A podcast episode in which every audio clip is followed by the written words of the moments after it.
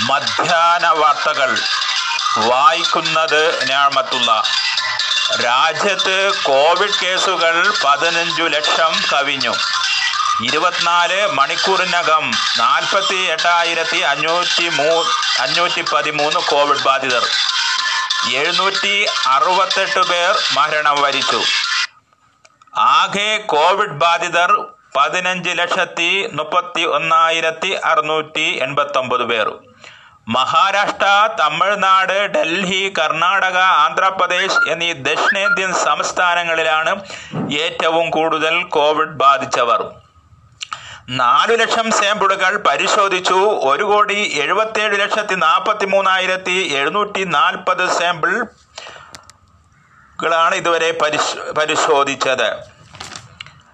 സ്വർണം കവർന്ന കേസിൽ അറസ്റ്റിലായ പ്രതിക്ക് കോവിഡ് നയന്റീൻ സ്ഥിരീകരിച്ചതോടെ കോഴിക്കോട് കൊടുവള്ളിയിൽ തെളിവെടുപ്പ് നടത്തിയ ജ്വല്ലറി ജീവനക്കാരനും കോവിഡ്.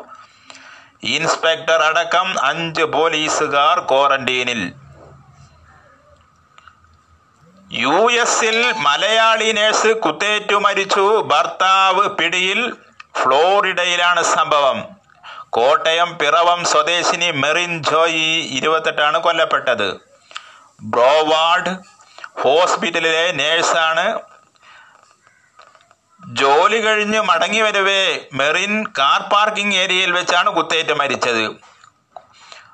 കുത്തി പരിക്കേൽപ്പിച്ച ശേഷം കാറിടിച്ച് പരിക്കേൽപ്പിച്ചതായും പോലീസ് പറയുന്നു.